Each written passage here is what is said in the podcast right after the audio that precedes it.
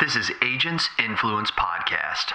We embrace a very autonomous model, but leverage the common good. But look, if, you, if you're solid in your local town and you've got your relationships, man, that's what's important to me as another partner, right? Because you would be my partner. So why would we strip somebody of all that goodness? So the name that's on the outside, the system that made you successful, that's important.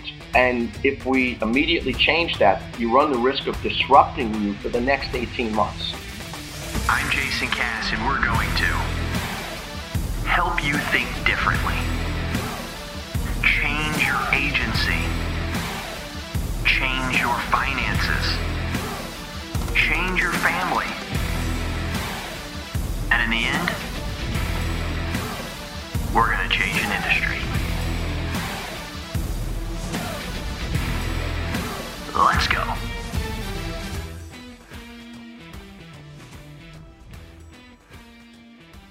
Hello and welcome to Agents Influence Conversations with Jason Cass. And today I have a good one for you, folks. I always have a good one. I really do. Maybe that's the ego speaking, or maybe it's the download numbers that are just climbing through the roof. But that's because of you, loyal listeners. Today I have with us Mr. Keith Savino. Now, there's a lot of you out there, once again, that are probably like, hey, I know this cat. And then there's probably the most of you that do not. And the reason is, is I didn't really know Keith, and him and I serve uh, together on the Ivans Agency Board Council, whatever the heck that thing is. Um, have since 2000 or 2014. And Keith has always been somebody who is uh, very dynamic in his thoughts.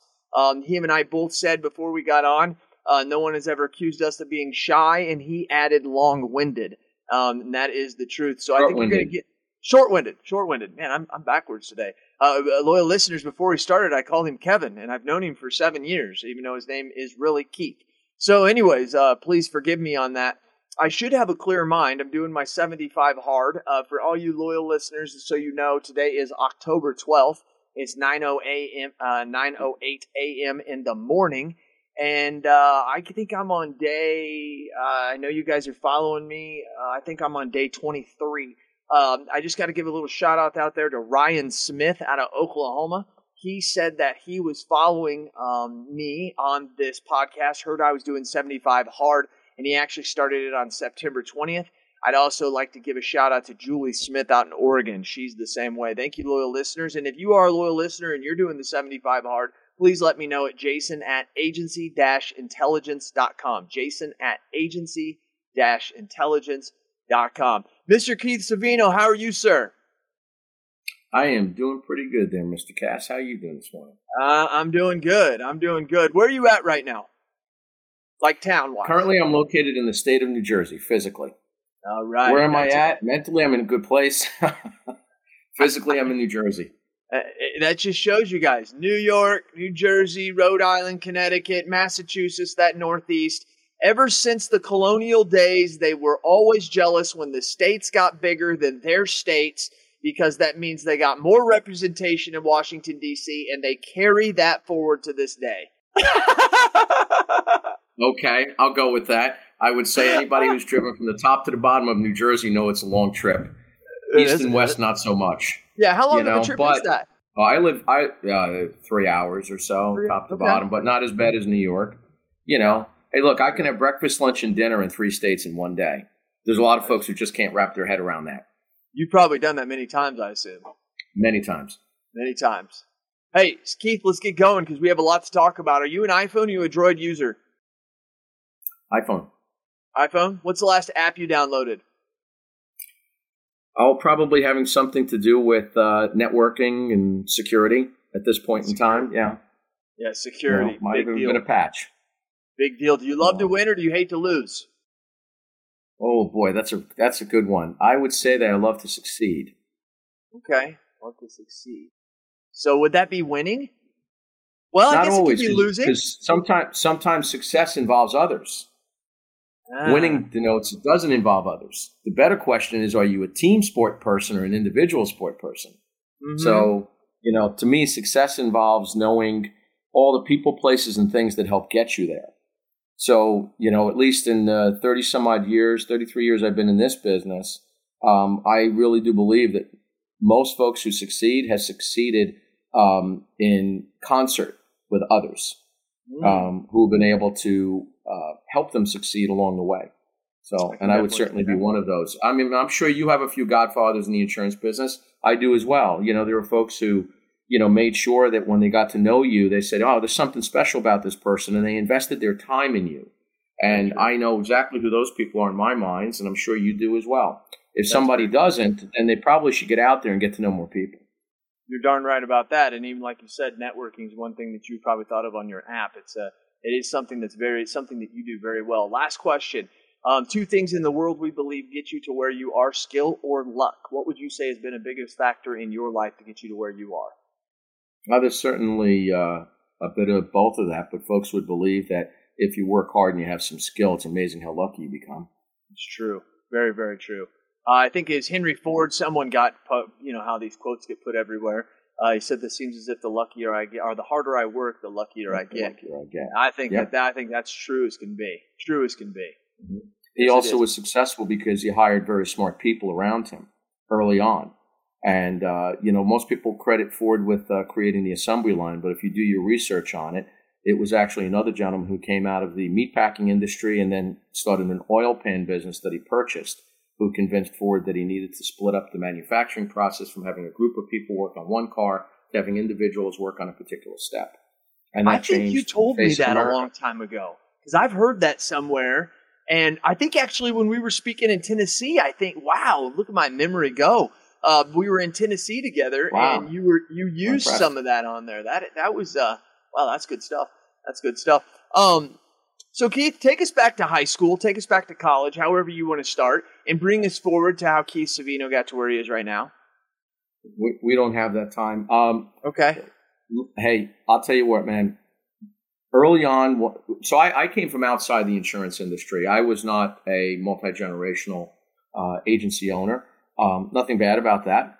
It would have been mm-hmm. awesome if it worked that way for me. But uh, my brother was in the business and uh, had started, and uh, he convinced me to get into the business. But I came actually out of technology. I was with MCI Telecom, so I came okay. from the telephony industry, and then I was a headhunter for high tech electronics companies, oh, um, wow. Department of Defense, medical electronics, etc. So I always thought I had this tech bend, and then all of a sudden I'm in insurance, and you can imagine the shock. How'd you get in there? and how did I get in where? Into insurance. In, like how'd you go from in, there to insurance? Which was my brother.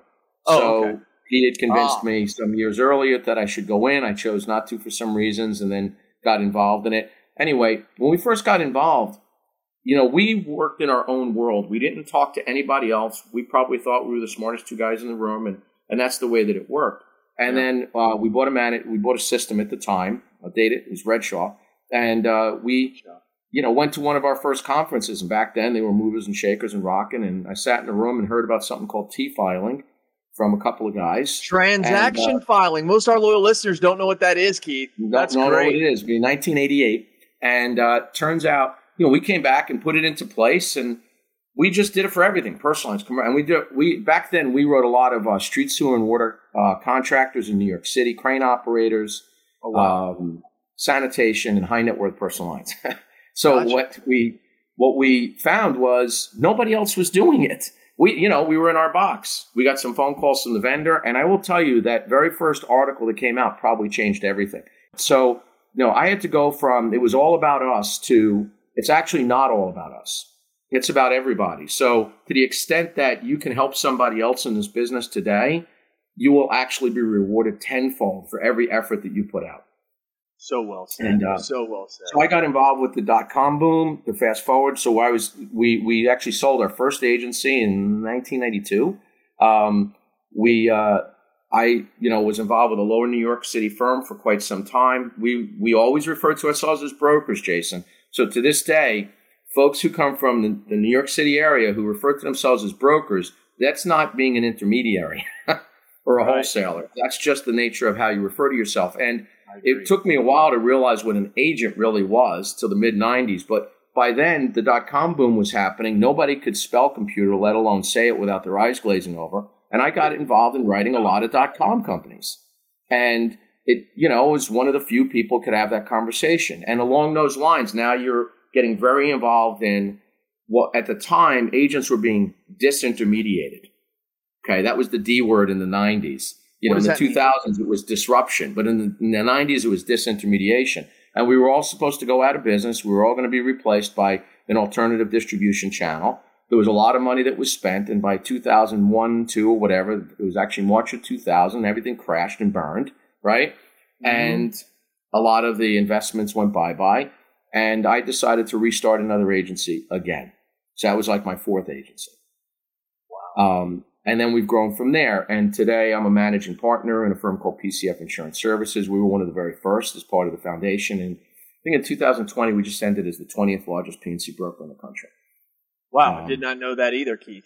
Keith, now here's the deal. You um, got to grow. You got to grow quietly or not. You know, I mean, you do it as you need to, right? You don't have to make a lot of noise about it. Just be successful. Yeah, you're right about that, and that is you. Um, and so funny that if people knew you like I do, they would be how how ironic that you are quiet. But like you said, that's kind of your nature. You had to learn how to be the way you are, like at the Ivans meetings. You're very outspoken about technology. Um, there's a lot of times when you speak, people listen because you come at it from a different angle. And I think what's important is is you're a managing partner that knows the details of tech a lot of those people that sit in that Ivans group with us, that's all they do is like manage the tech or the people and the users and stuff. So they're kind of in that. But whenever you speak, I think they like it because it's like, wow, that's kind of the stuff they're probably looking for for their seniors uh, leadership as well. So let, let's I'm talk. probably one of the few people in the room who sell insurance. that's so, what I'm saying. you I agree. When you're at the point of sale, and you also have to understand the compliance and financial reporting, then you know the entire path of the data.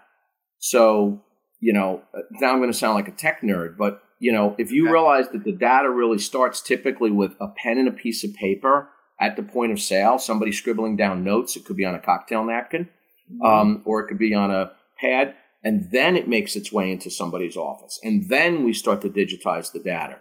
Data. Everybody thinks that there's just this one small part that's automated. The reality is the the path of that information is really really long. And you know one of the things that was cool jason is the years that i got to spend involved in in setting standards with ACORD. You know i was on that board for many years but but mostly being involved with the committees and the groups. Some of the most brilliant people that you will meet not just in the us but worldwide. So you know folks i got to meet from australia and and and parts of uh, france and and uh, in the uk and, and other countries china canada and everybody had the same exact challenges. We were not special. Everyone thinks they're special. No, we all have the same problems. And Wow. being able to work as as groups together with hundreds of volunteers in that world and solve those uh, those challenges for the industry was was actually quite exhilarating. Now, Keith, something that you talked about a lot in 2014, 15, 16, 17, uh, to all your loyal listeners, him and I haven't seen each other in two years because of COVID. We usually meet once a year, usually around in May, um, to discuss Ivan stuff. Um, you talked a lot about this was specifically for download and lines of business, like how the ancillary directors and officers and other things are not necessarily supported as lines of business for download and stuff in the agent inside there. But here's one thing I want to bring it back to is cyber liability. Something I have heard you talk about, oh my God, for five to six years. And six years ago, those were my eyes that were glazing over. And now, ta-da, here we are. And it is a frickin' train wreck right now, Keith, out there. What are your thoughts on this cyber liability and everything going on, man? It's wild out there. I, I think I wrote my first cyber policy it was almost 20 years ago, and I, I believe we rated it on a number of email addresses. Um, some of those email addresses included like Prodigy and AOL, man. Wow. So, Uh, wow. well, remember, I was coming at a dot com boom. I was right and migrating to there, and we did not handle that very well back in the late '90s. Just either tech E&O or cyber. Professional liability in general for tech companies, you know, is a 25 year old, you know, product. But it sound, but that's relatively new in a 300 year old industry, right? Or Mhm. 100 and some odd years of common practice in the states for fire policy. So when we have um, cyber insurance that we were five years ago begging people to buy, right? Trying to convince people in the small market air space that they need to be there. Um, the small market defines, you know, under 15 to 25 million in revenue and below for most of the commercial Right. accounts. Um, and now we've evolved to a place where m- many of the executive lines in a post-COVID world, not just cyber, but D&O and EPLI, et cetera, are very challenging. We've had carriers that have clearly left the marketplace. Um, we have companies that no longer write primary limits. Um, we have, and you, you saw this, you see this with, you know, um, with market trends and other executive lines like D&O. You move from carriers that'll be happy to write that $5 million primary to, I'll only go to two, and now you got to find three excess of two. So it's forcing folks who maybe weren't even comfortable with some of those lines of business to become extra comfortable. There's more challenges in placing it than there were ever before. Now, what I'll say is this if you don't know what you're doing, find somebody who does, and there are intermediaries that will help folks do that, right? Who don't have that experience. But if uh-huh. you do have practices, like we're large enough to have practice leaders, and we've got some really, really great resources internally. Um, but not every agency is. I know because I've been there, right? I've been all sizes. And so the best way to really figure it out is find somebody who really knows and, and hitch your wagon to it. Did I mention sometimes you got to rely on others to become successful uh-huh. as well? I That's a good example. Sometime. So, you know, the challenge I think for a lot of insurance agents right now is that most of those, particularly newer ones, I'll speak to some of the ones that, you know, we'll meet in other groups, right? Uh, they may only be in this business for X number of years, and maybe they came from a captive world and they migrated to this, right? Now they're newly independent. Most came from what I would refer to as the traditional property and casualty world, which was personal lines and traditional property and casualty commercial lines. Traditional property and casualty commercial lines is that, you know, commercial package, workers' comp, maybe the umbrella, commercial auto, but it generally did not include all of the executive lines. Folks like to think all commercial lines is in one bucket. It's not, not in the carrier, not in the agency. So finding somebody who really understands the nuances behind those executive lines policies will help you get through the fog. I ran into a guy by the name of Rob McCarthy's with RPS, and he, I've known him for a while, and he's in executive lines. And he was in a New York agency, moved to Austin, joined them, um, and, and and and and the reason I love this guy is not only is a good friend of mine back from young agent days, but he also understands executive um, insurance. One of the things he taught me, I have cyber liability policies, and I'll just put myself out there, loyal listeners.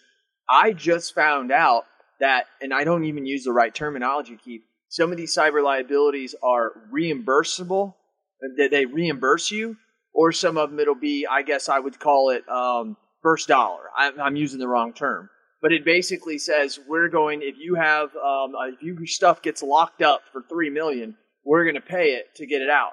As opposed to some of these policies that are being sold out there are no, you pay the three million and then we reimburse you. And that was something that I wasn't familiar with. Is that do you see that a lot out there, Keith?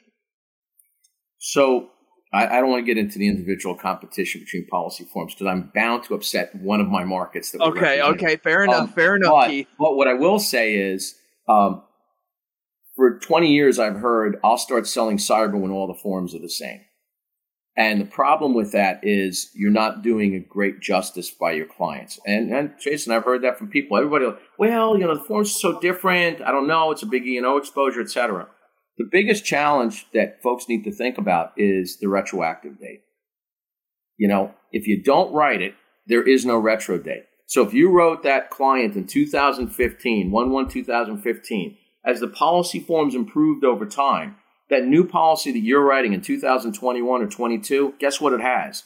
A 1 1 2015 retro date. Gotcha. And all the new claims are going underneath that policy form. So the cool part about dealing with executive lines is if you don't like the form that you have this year, or perhaps they evolve, and they definitely leapfrog each other. Bricking is a good example of which um, when you have that, you could always be looking to move somebody to a better form. And by the way, you will learn more about those forms over time as well. And you will not learn more about those forms if you don't get involved in the coverage and don't write it. And to that point about bricking, equipment was never covered under these things decades ago. That now you have the ability of adding that coverage. That's an example of a great throw in for a lot of folks on a renewal where you're rounding out their coverage. There, there's a tip for folks. Um, I like that. And, I like that.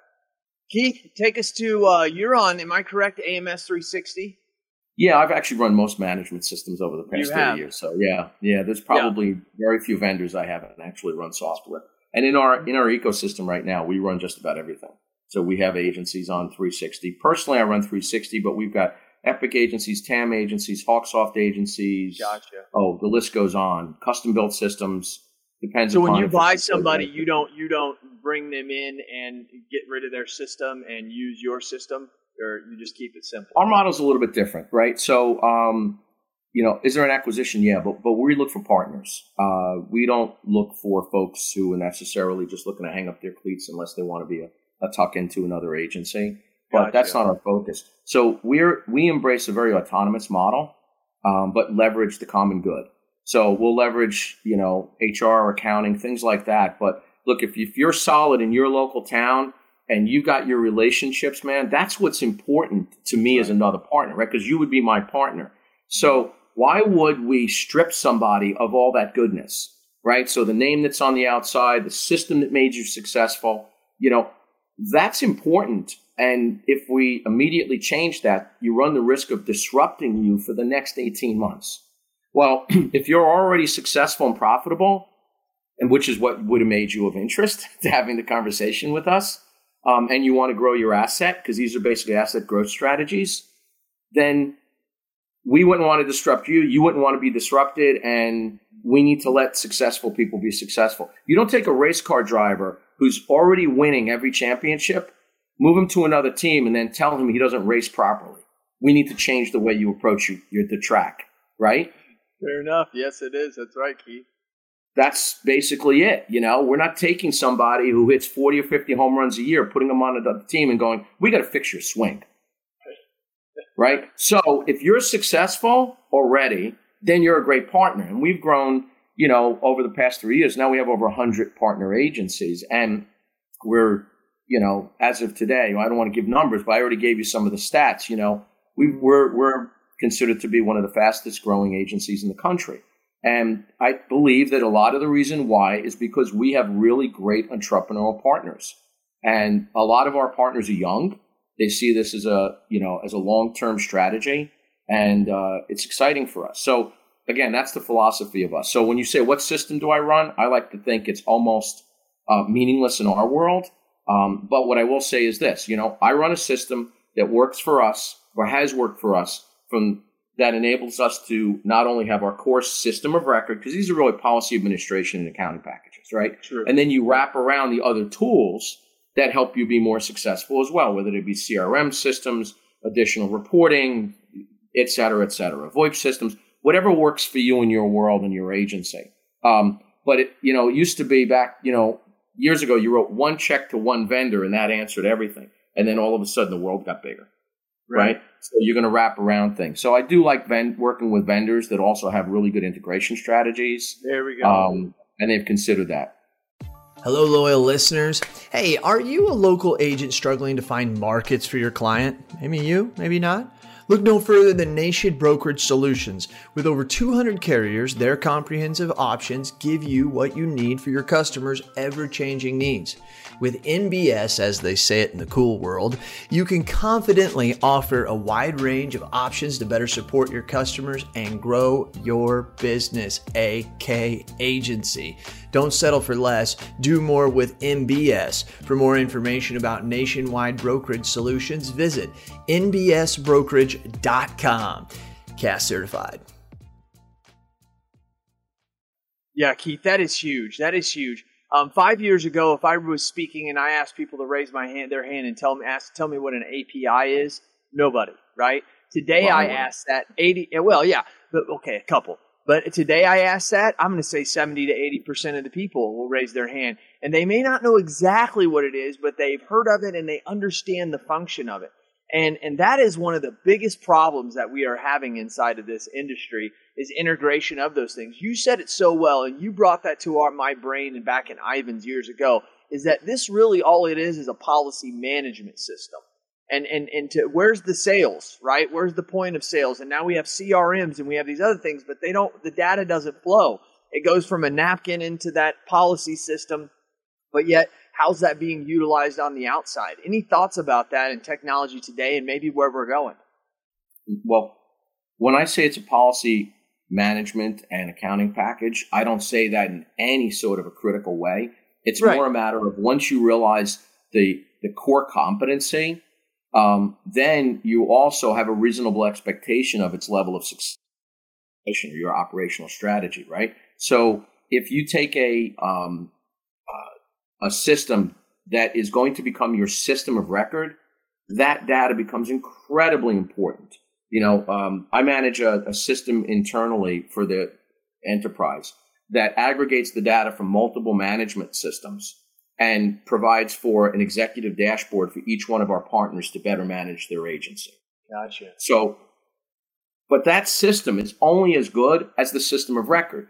So if you have one agency that has 20 carriers they can download with, and they only download six, and the rest are manual entry, and another one is downloading the full 20, that data that's sitting in that policy administration system is now going to populate other systems.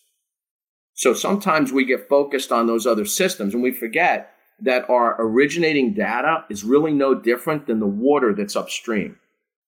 If that water comes downstream and somehow that water's poisoned, it doesn't matter how many bottles of water I put it in. Every single bottle is going to be bad. So if I don't care for my system of record, my policy administration system as a real serious focus, then everything else, my CRM system, voice over IP pop-ups, you know, report, third party tools, none of those tools will give you the success. So if you know the full life of data from the point of sale that starts with that pen sometimes, right? Or digital customer digital acquisition, whatever it might be, comes through your policy administration system and then feeds into whatever additional accounting practice you might have. We use other accounting tools on top that move that up. That entire path of that data, you need to know what happened to that data along the way. So the challenge is if you don't integrate, then you're exporting and importing. When you export and you import, it's a mapping life. What you're talking about with APIs is the ability to automate that process. Now, not all the vendor systems that have APIs are going to have APIs that reference all the lines of business that we want or to the level that we want that data. True. So, not to bore the hell out of people, but most of the data that I see that gets moved around in the industry is usually the policy header information. It mm. tends to not go further than that. So I might get my, you know, my term, my carrier, etc. But do I actually get the coverage information? Wait, do I actually get the underwriting information? Wait, do I actually get the historical information? Now, the deeper you go, the less and less that data flows. And that's really the challenge right? And we're going to do better in handling data analytics in our industry and properly targeting our clients when we can get the most amount of quality data from those policy administration systems, because that's where we put our investment. I agree. That makes sense. And I love your upstream water coming down. That makes that makes total sense. Um, that really truly does. Keith, let me ask you this: from your wise years, maybe somewhere around the top twenty brokers in America, um, you're 30 years old. You've been in the business for two or three years. You kind of learned it. You know your P&C. You know your stuff. What are you doing? What advice would you give somebody who's out there in today's world where we're listening to someone like you who has the history of Redshaw, and most agencies agents listening to this have no clue what that is. My buddy Not Michael, yeah, my buddy Michael Blake, uh, he talks about it all the time about Redshaw and him and Frank. Uh, it was a cult. Huh? It was a cult. Well, Frank and I go way back. So yeah, it was a cult, and that goes back to the InsureNet and the Insight and the McCracken days and so forth. The '90s of agency automation is really why we are where we are today, and it took the passion of a lot of folks leading together to do that. Um, so to go to your question about the 30 year old who's in the business today, because I was one of those, mm-hmm. uh, find the things that you're passionate about and get engaged. So you're not going to do it just by yourself. You're going to do it also with others. So if you've got state trade associations, get engaged in those, right? Uh, mm-hmm. If you've got user groups for the systems that you're running, get engaged in those. If you've got mastermind groups or leadership groups that you can be involved in, get engaged in those. And, you know, all through life, I could say that I maybe was smart enough to do that like automatically. No, like a lot of that just happened. And when I look back, I realize today, even in my own organization, conversations will come up and frequently it's, you know, wait, I know a guy. and the reason why you know those guys and gals who can help is because you were engaged in all those groups over the years. So, you know, whether it be the trade associations or the user groups, you know, I'm a past chair of two different national user groups. One of them was from the 90s with Ebix and, and the Delphi days, and another one with the network of Vertafore users. But I've been involved with the Applied Group for years and through Augie and working with folks. So there are a lot of groups to be involved. So that would be one of the things that I would tell you. Second is professional development. There's absolutely no replacement for investing in yourself. So that's where you want to be selfish. You know, if you want to write a particular line of business or get to know about it, it's not going to happen playing video games and hanging out and watching TV. So a lot of late hours, staring at screens, figuring out what it is that you want to do for a living when you grow up. And then the other is um, trusting. So when you hire, you have to hire, invest, and trust. So when you start to bring people on board, try to follow decent business models. Um, use starting point. So if you're a 30 year old and you're just starting off, and I'm not saying this is the perfect scenario, and you're starting to hire a few people, you know, there's a budget tip that I probably posted on a few different groups over the years and something that I learned from others, right? I used to say, create your chart of accounts. Get right next to your chart of accounts, write down an O, a P, and an A, right? Is it operational? Is it payroll? Is it acquisition expense, right? But at the very, very top, start with how much you want to make. So if you want to make 15% of every commission dollar that comes in, then you say my net's going to be 15%. So if I started at 15%, I'd say, okay, well then payroll's 25 and operations is 20 and acquisition cost is 40. And now that's your budget. And then you look at that result every single month and you go, am I hitting my 15%? Because, you know, there's an old saying, you know, if you don't know where you're going, any path will get you there. So at least now you created some organization and accountability for yourself for your own profitability. Wow. This occurs in every larger brokerage at some level with different numbers. It's not just about the numbers, it's about the concept and the strategy. If you want to start at 30% in EBITDA, that's fine, but then every other number has to work down to it. Just trying to be more realistic for somebody who's starting out.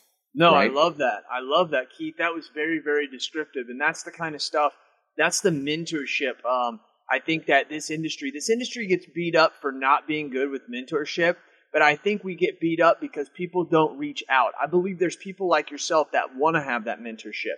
You talked about number two, the professionalism and investing in yourself. Um, Keith, I, I reach out to you because I reach out to you. There's no one you didn't sit here and said, "Hey, Jason, I'm a mentor, and let, if you want to talk to me, just give me a phone call." You know, it was, "Hey, that guy's smart. I need to be more like him. What can I pick up off of him?" And uh, and that right there was really good, especially with the chart of accounts. I really really like that. That's that's some good shit. That's some good shit. It's you know what it it adds that level of financial responsibility to a growing business, and it turns you from a hobby into a business. Keith, um, I, I spoke with a futurist. His name's Daniel Burrus, and uh, he is a really great guy, very very smart. And he, I asked him one time. I said, I said, uh, Daniel, I said, where will we be in five to ten years as insurance professionals?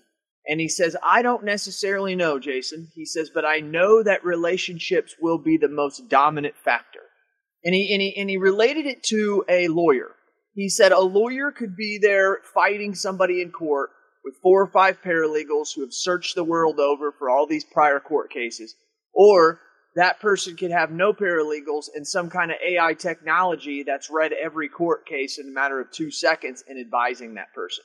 It doesn't mean, just like in the 1990s, that the agent goes away, but it's about how it enhances the the technology around it to make it better. But relationships still will rule today. Where do you see um, us, our, our industry, in the next 5, 10, 15 years? It's a good question. First of all, I know Daniel, smart guy. Um, there's other great futurists out there that I'll throw out, like David Smith and Michio Kaku. So for okay. folks who want to futurists, and I've had the opportunity to work with many of them over the past 25 years. Um, they, at the very least, get you to think. So the first thing that you need to think about is 15 years from now is a much longer time than you think it is, but it's going to be here before you know it, right? Hopefully. Well said. Um, relationships have historically always been an important factor.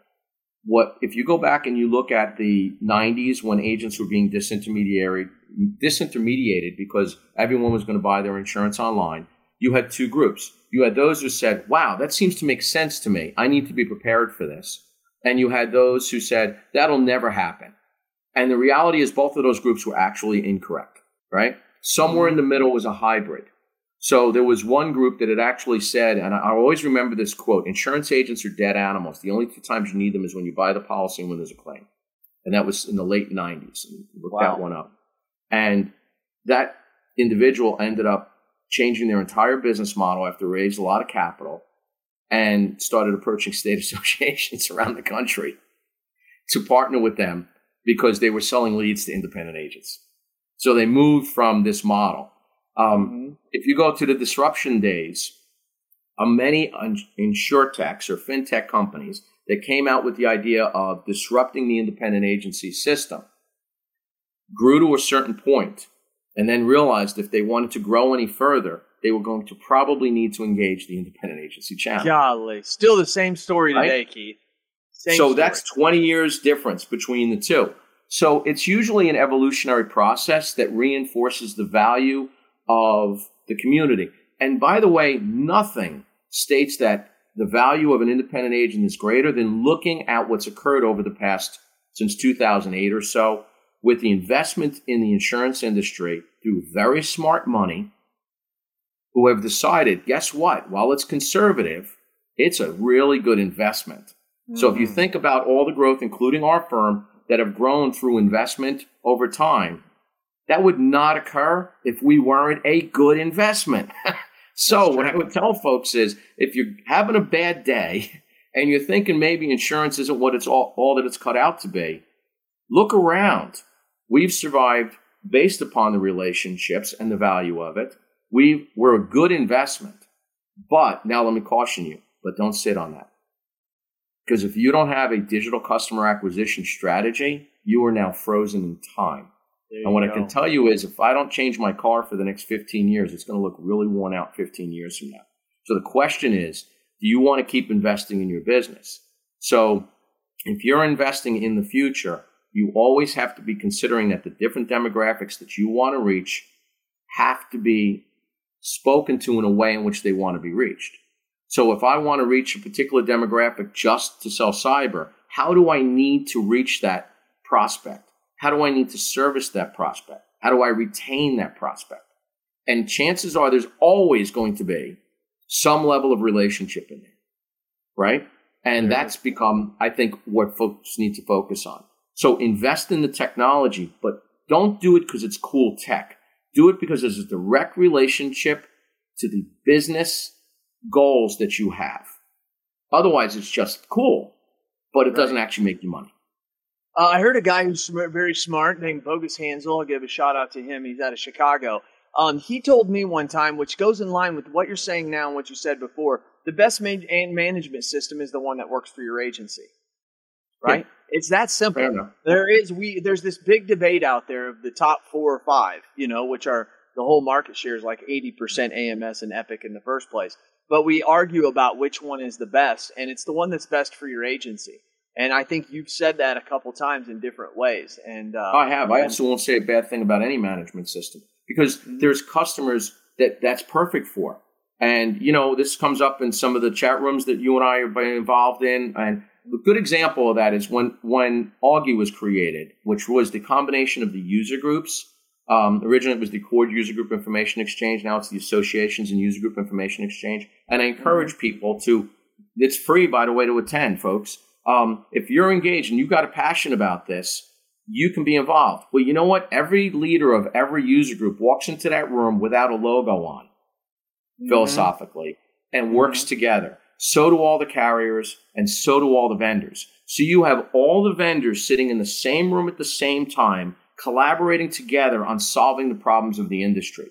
So while the salespeople might say, tell one story, the leadership and the development folks are actually collaborating on what the solutions for the insurance industry will be. So if you want to be able to walk into that room and collaborate with people, you better not be smashing them the day before. So I think it comes as a shock to a lot of people that most of those vendors are, are uh, you know, the term was called frenemies, you know, a while ago, right? They have to be mm-hmm. able to work together. And today, that's that's even more so than ever before. And Augie's been really successful in helping to make that happen. And that's simply a movement that's gone on for whatever, 21 years or more at this point in time. Well, and I give Ivans credit for that as well, bringing us into a room bringing the vendors uh, into a room and the carriers into a room and discussing with them for one or one day and then bringing us all into a room and saying hey okay it's easy for Jason to blame, hey, this carrier won't do this when you go right across the room and say, okay, carriers, can you do that? And are you willing to do that? And how many times the carriers would be like, yeah, we do that, you know? And so I just think that that was really, really important. Keith, I want to wrap it up here. Example. Really, truly do. I want to truly yep. wrap it up here. Um, any last minute, any things that you want to say regarding anything that we talked about, anything that the loyal listeners maybe, well, you want them to hear that maybe we didn't talk about? I, I want to go back to the original part about making yourself a servant to the industry. You know, um, you're doing it now on a podcast. I've done it for 30 years in a variety of groups, and most of the others do. And and those who do don't talk about it as often as they should because that would actually inspire others. But that's where the real quandary is. If you spend time being a servant to others, you don't talk about it a lot. And if you do something good for somebody else and you did it for more you and that, that other person, then, then you're the only two people that would know about it. Right? True. And mm-hmm. so if you if you did spend your time bragging about it to others, then you probably did it for all the wrong reasons. True. And and people see through that ultimately.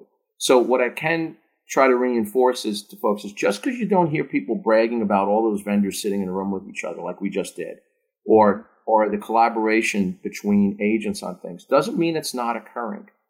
And you have to ask yourself if you'd like to be part of that. If you would, then that would be great. I do it in my own organization now by introducing folks constantly, you know, to various leadership so that they can work on things together.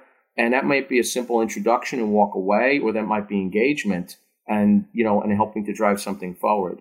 But I really believe that to be truly successful in the insurance industry, you're not just successful in your agency, you're actually successful in the industry. Mm-hmm. I love that. Also, loyal listeners, so you know, uh, Keith is a past chair of probably many organizations, but the PIA being a large one, I believe it was two years ago, right? It was the year before COVID. I think it. yeah, yeah. I was, I was on the way out during COVID. Yeah, my, uh, yeah, uh, that's right. It's 2019, president. and then yeah, because you and I spoke, I think, sometime in August or September um, at the uh, Tennessee. Right before PIA. it all happened, we were at some of the last conferences. Yeah. Yep, I know it was. It was. It was crazy. Um, I did speak at my first one with the Oklahoma Young Agents uh, last week, which is the first one since. I had like eight canceled because the Delta variant came in in August and September, but Oklahoma kept theirs. Keith, I do appreciate your time. Thank you very much for, for being a mentor to me, to helping me. You know that I reach out to you. I have questions for you. I always can't wait to see you. Um, and it's funny, I could have, I can be blindfolded and I can just feel the energy when you walk in the room because people are just as excited as I, as I to hear your thoughts. Um, and I have fun. to say, one of the also benefits that you get, um, agents out there, loyal listeners, is that um, there's things that can't be said sometimes in a public forum, like a podcast, but there's things that can be said one on one. Keith, I think there's conversations you and I have had that probably we wouldn't want to let other people know we had those conversations. Not because we were bad mouthing or anything. We were brainstorming about certain vendors or certain agencies or certain, how the industry is. And so that is another thing that I see as important as a reason why um, agents out there need to get involved um, with other people so that you can have those one-on-one conversations. There's only so much we can have, loyal listeners, in a public forum like this podcast. So um, thank you very much, Keith. Keith, got a last couple questions. You and your boo, I know you probably watch Hulu, maybe spend your time on Amazon Prime. I don't know, maybe get your kicks on Netflix. What are you watching right now that's kind of interesting on TV? Hey, man, I just wrapped up Ted Lasso. So there you go. so many people. So many people. Got to have some humor that. in that, man. So so many people. Man, I love it. I love it. I guess when you're dealing in this industry, that is important. Last question, I promise. What's the uh, most recent book you've read? Oh, my favorite book it's sitting yeah. right next to me, and I pick it up and look at it all the time. Scared cows make the no. best. Oh, sacred, sacred cows make the best burgers. Yes. Sacred cows. So, and, that, and I'm serious. It sits next to me because you can, if you haven't, you can open it up at any point in time and just read three paragraphs and put it back down again. So, yeah, well, yes, uh, I am an avid seconds, reader. In 20 seconds, what's that about? Well, I think the title says it all, which is, and his and his other book is "If It Ain't Broke, Break It." So yes, while I might be in the business for a while, I absolutely do not rest on my laurels. It's how do we figure out how to do it better every day of the week? Gotcha. Gotcha. I appreciate it, Keith. I really, really, truly do. Thank you very much. And to all you loyal thanks, listeners, thanks for these podcasts, man. It, it, they're they're pretty awesome. You know, a lot of podcasts out there right now, and and many of my friends have them, and it's great. Thanks for having me. And I hope, if anything, um, maybe there's some young insurance professional out there that's thinking about getting involved in a group. Do it. And just because you're an OI, which is an old young insurance professional, um, you know, you can certainly uh, do it as well. No, not too late to start. Italy. I've never heard that before, Keith. That's good. yeah, well. Sorry about that. That's good. I like that, Keith. Hey, to all you loyal listeners, thank you for watching once again. You know what I do because I do it for you. Um, this has been Agents Influence Podcast, where it's conversations with Jason Cass and Keith Savino, and we are out. Hey, agents, listen to this. Listen to this. What are we terrible at? Think of it. Think of it really. We're, we're terrible at training, right? We're not very good at hiring. We're not very good, terrible at firing, actually. Uh, terrible at creating process and some workflows. Terrible at technology and implementing that technology and even knowing what type of technology we want. And the list goes on and on. Now, listen, I'm an agency owner, and I, you know how it is to to fix a problem. The first thing you got to do is you got to admit you have a problem. Here's what you do go to virtualintel.com. Check out what we do because we do all those bad things that you can't do. Really? And you may do one or two of them well. Good for you if you can do them all. Just want you to know you're in the minority. But if you can't do any of them good, or you don't even want to do them anymore because it just takes too much mental power, then good for you for realizing that and give us a call. I'm telling you, virtual intelligence, that's what we do. And where we specialize in high quality VEs, not virtual assistants. Look it up. Go to ChatGPT, put in what's the difference between a virtual assistant and a virtual employee. Enough said. I don't have enough time to go on and on about all the differences on this 60 second commercial, but you've got time to search it and look at it. That's what we do. We deliver high quality VEs. We mix the technology with it. We train them on the technology, give them and the technology to you, and you're off to the races. I'm not joking with you. You can call my agency at any time, ask for Lordland, and we do ask her, say, how fast are you able to do quotes? I've actually got a couple videos of it. That's right. We can do five to 10 carriers in one quote in three to seven minutes. So you give me an auto quote, I can do five to 10 carriers in three to seven minutes. How are we doing it? We're doing it through the technology of virtual intelligence. Give us a call, check us out. You can ask for me personally, I'll do the demo for you. Who are they? Cass certified.